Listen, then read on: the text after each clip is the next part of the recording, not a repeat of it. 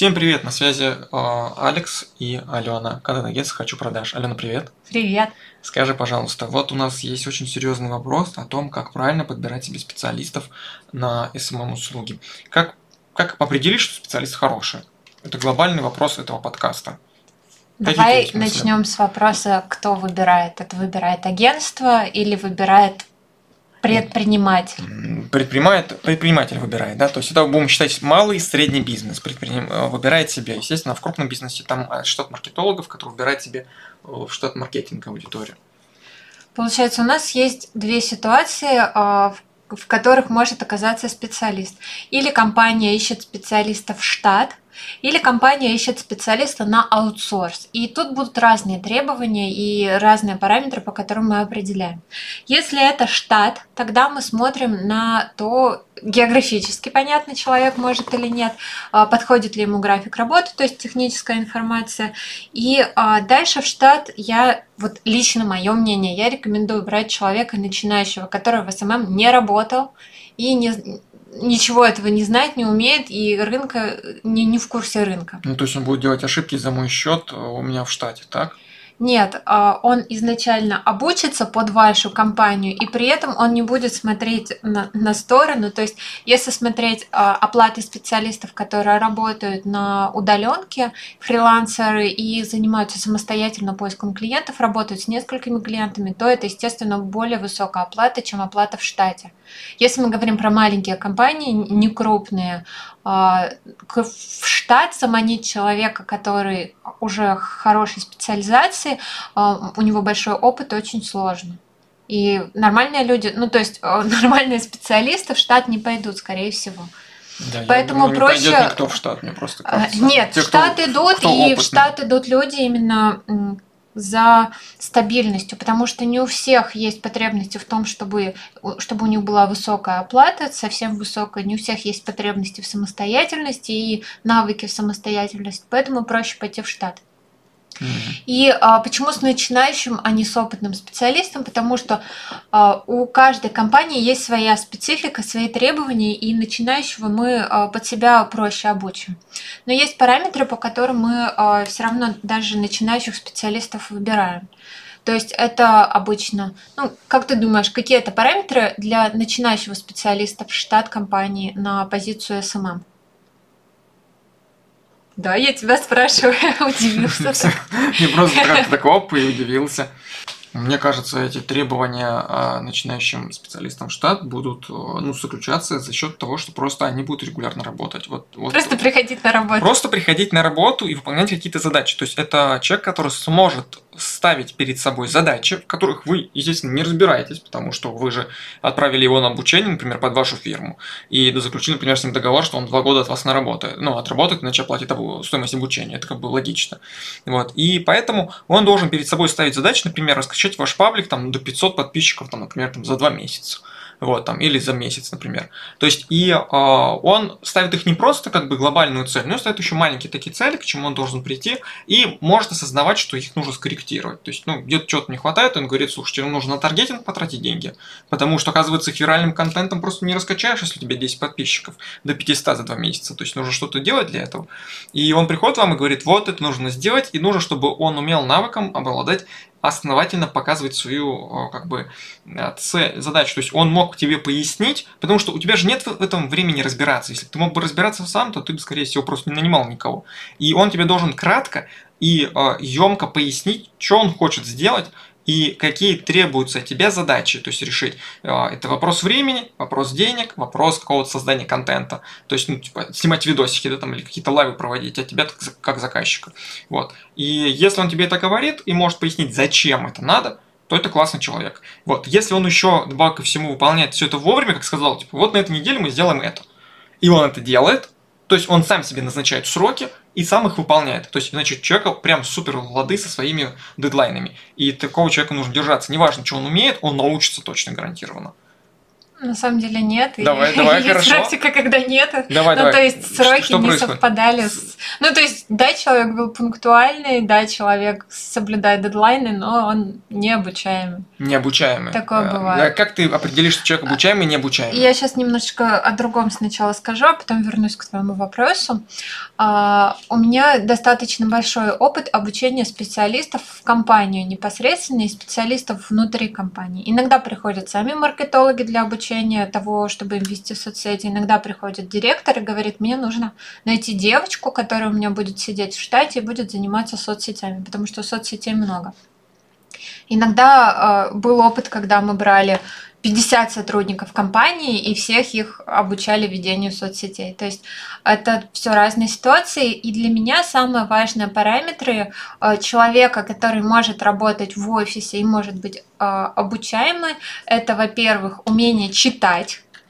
Это очень редкое умение на самом деле. То есть, если вы им даете задание э, и делаете в этом задании несколько вложенных задач, то есть, например, э, найти найти такую-то информацию, сделать то-то и там написать текст и э, в финал э, сделать call to action, призыв к действию для перехода в сообщение сообщества. И человек, который не умеет читать, он проигнорирует одно из э, одно из одно из кусочков задания и выполнит не в полной мере его. А, Пример был, когда мы брали, искали людей на копирайтеров, ну, половина почти игнорирует задание, это значит, что дальше они тоже будут игнорировать. То есть минимальная внимательность и умение читать. Дальше э, это уважение к дедлайнам, опять это важно. И э, третье это будет умение искать информацию и умение э, самостоятельно это делать, а не так, что к вам человек, сотрудник будет приходить, вы будете говорить, Петр, нам нужно запустить рассылку на наших клиентов о том, что 8 марта у нас будет акция. А Петр говорит, а расскажите, а что, ну, что вы хотите, каким сервисом вы хотите воспользоваться? Вот, может быть, вы мне расскажете, а, а я даже не знаю. Потом сервис Иван Васильевич, у нас тут к сервисам какие-то сложности, у меня ничего не получается. То есть есть люди проблемы, которые видят перед собой проблемы и не находят им решения. А есть люди решения. Они видят проблему, они находят для нее решение, и они приходят к вам с вариантами решения, если они уже не могут выбрать сами. Или они в меру своих компетенций могут принять это решение и не дергать лишний раз есть а, еще, смотри, есть люди, которые, например, они а, видят проблему, а, пытаются ее решить и начинают переть просто и прут на пролом. У них огромное количество энергии, и они прут на пролом в другую сторону.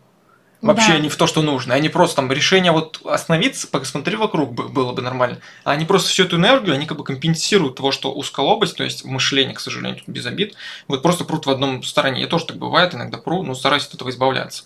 И вот получается люди, которые э, люди проблемы, и они не умеют искать решения, они практически очень сложно переучиваются на то, чтобы искать решение. И проще найти человека, который будет уметь мыслить гибко. То есть, если ему говорят о том, что нам нужно запустить рассылку, он пойдет сам найдет сообщество Сендлера, он посмотрит у него у них обучающий материал, он разберется, как это сделать, и потом вам э, расскажет о результатах или предложит варианты решения. Такие люди всегда больше ценятся, и таки- за таких людей нужно держаться, по сути дела. Хорошо, смотри, тогда вопрос такой. Нормально ли подойдет то, что мы на этапе отбора кандидатов, а, мы туда пишем красивую вакансию, люди придут к нам, на этапе отбора кандидатов мы будем предлагать им какое-то тестовое задание, которое в процессе вызовет у них захождение в тупик, и они будут что-то искать, пытаться сделать самостоятельно, и мы будем смотреть над их реши- попытками решить эту задачу. Да, это как раз вот самое и интересное, что мы можем сделать на тесте, то есть когда у нас дается тестовое задание. Тут как раз недавно я прописывала вариант тестового задания для контент-менеджера в штат компании и предложила сделать задание, проанализировать нишу, написать 10 тем э, о том, что можно написать в соцсетях для этой компании, выбрать э, одну тему и э, написать вопросы по этой теме для владельцев бизнеса, а потом написать пост. То есть такое большое задание многоступенчатое и как раз показывает то, как человек анализирует, как он пишет тексты и как он э, умеет собирать информацию. Мгм. Тут а... много параметров. А какой ты задавал вопрос, на который я, зад... я не ответила? Я задавал, нет, ты ответила полностью. Значит, ну, я спросил, можно ли делать им тестовые задания, чтобы они проходили и пытались какие-то сложные. Да. Ты даже привела пример тестового задания, все здорово. Скажи, вот э, если мы даем тестовое задание, должно ли оно оплачиваться для тех людей, которые приходят? Ну, я считаю, что да, это как бы правило хорошего тона, наверное, если вы даете задание которое вы можете использовать в последующем. То есть тут, например, аналитика и подборка тем, вы э, за это платите. Ну, mm-hmm. это, это чисто позиция как бы доброго, экологичного отношения к людям. То есть, если человек тратит время на вас, то он э, и вы вас можете воспользоваться результатами его труда, тогда вы за это платите. Э, скажи, мы в любом случае платим э, за его работу. То есть, например, ты даешь задание на 15 минут, он 15 минут сидит, что-то решает ну, в офисе. 15 минут это не критично. Вот как я сказала, собрать список из 10 тем, выбрать ну, одну что? тему, это, проанализировать, написать текст, это не сделать за 15 минут. Вызов принят. Вызов принят, да. Но начинающий с этим не справится за 15 минут. Человек потратит целый день, скорее всего. Ну хорошо, ладно. Минимум. Какую-то задачу, которую ты даешь человеку на полчаса. То есть вот в рамках тестирования, скажем так. Он пришел в офис, да, на ставку 30 минут, он э, выполняет какое-то задание. В какую бы сумму ты оценил для начинающего СММщика вот такое вот э, задание? 30 минут? 30 минут, да. Чтобы он 30 ну, минут поработал, мы увидели деле, хотя бы направление работы. Не очень я бы оценила это. Это не очень, это сколько? В смысле, я бы не стала, скорее всего, это оценивать. Ты, ты бы не стала бы платить за это. Да. Ага, Потому что если это короткое какое-то задание, то ты не будешь использовать его результаты. Хорошо. А по отношению к людям как же хорошее? По как отношению к людям, но это зависит от потока, который у вас есть. То есть мы, а, когда собирали а, анкеты копирайтеров, например, давали им задание на, на сколько там, 200 знаков, на 200 500 знаков, знаков да. мы за это не платили, потому что там очень большой объем. То есть тут зависит от позиции и от количества людей.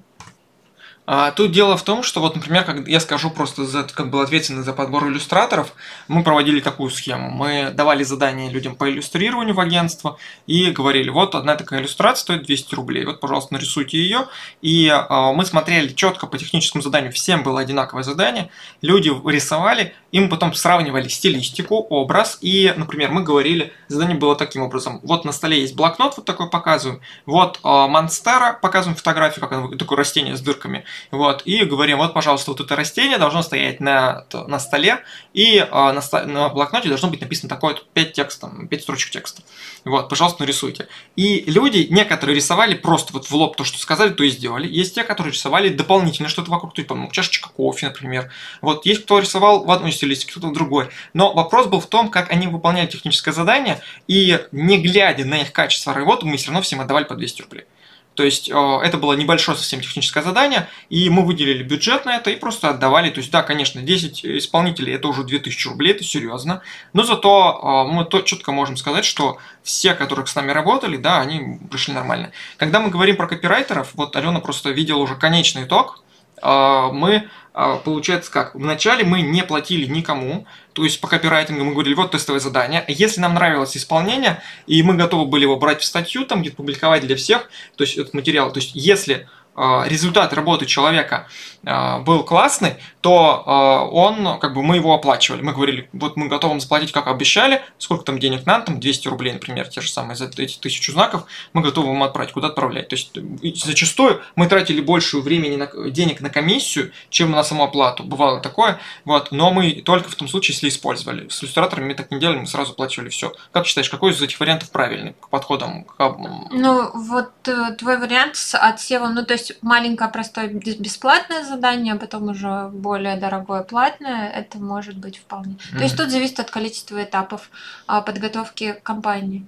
Ну и надо посмотреть, что кроме профессиональных качеств у нас есть еще личностное качество человека, и они оказывают ну, тоже существенное влияние, больше половины того, что э, сработаемся мы с человеком или нет. И если мы говорим про штат и про офис, тогда мы смотрим Я обычно разговариваю, чего хочет человек от жизни, вообще куда дальше развиваться, чем он хочет заниматься в перспективе, для того, чтобы понять, смогу я своей позиции закрыть его потребности или нет, или лучше э, отказаться и взять другого человека. То есть, мы, если я вижу, что человек не готов, например, э, до, много писать тексты, не готов к методичной, постоянной работе с поиском информации, то я, скорее всего, откажу ему.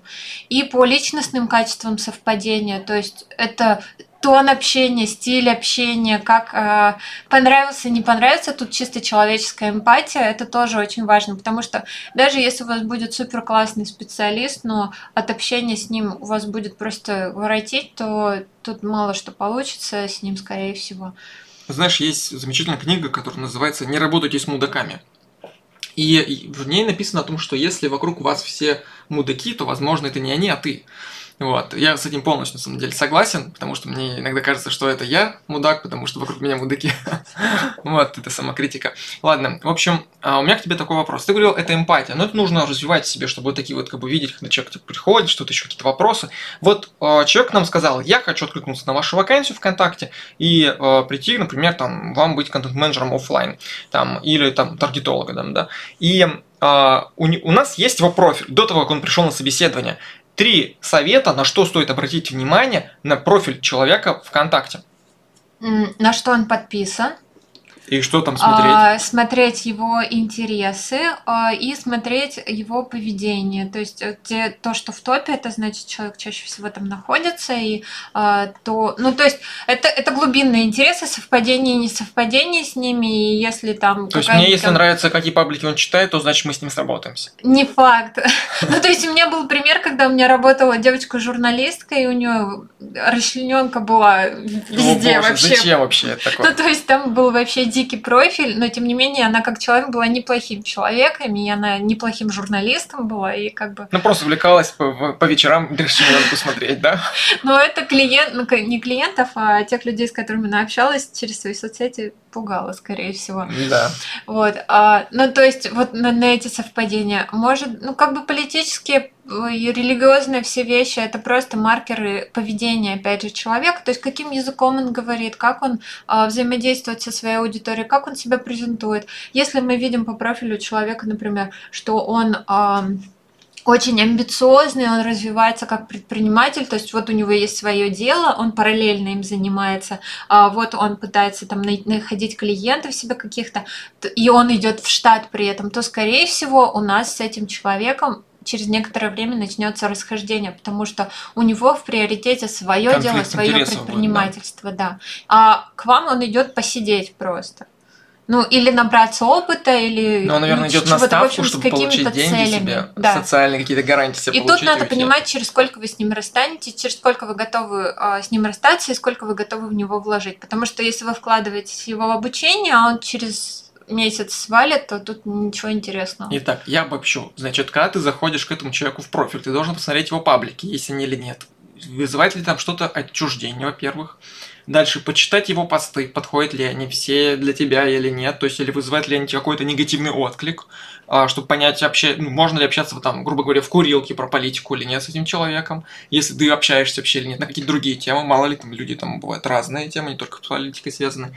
Дальше посмотреть, как он себя позиционирует, и ни в коей мере не брать себе конкурентов, прямых так и косвенных. То есть те людей, которые просто приходят к вам, чтобы нахапаться за ваш счет денег, э, за ваш счет, извините, опыта, и просто посидеть там, не знаю, на социуме, то есть э, как бы... На соцпакете. На соцпакете, да, то есть правильно. То есть э, те люди, которые могут прийти к вам, условно, обязательно устроиться к вам, да, на ту же самую ставку, и за счет вас получить опыт для своего, там, собственно говоря, грубо говоря, бизнеса.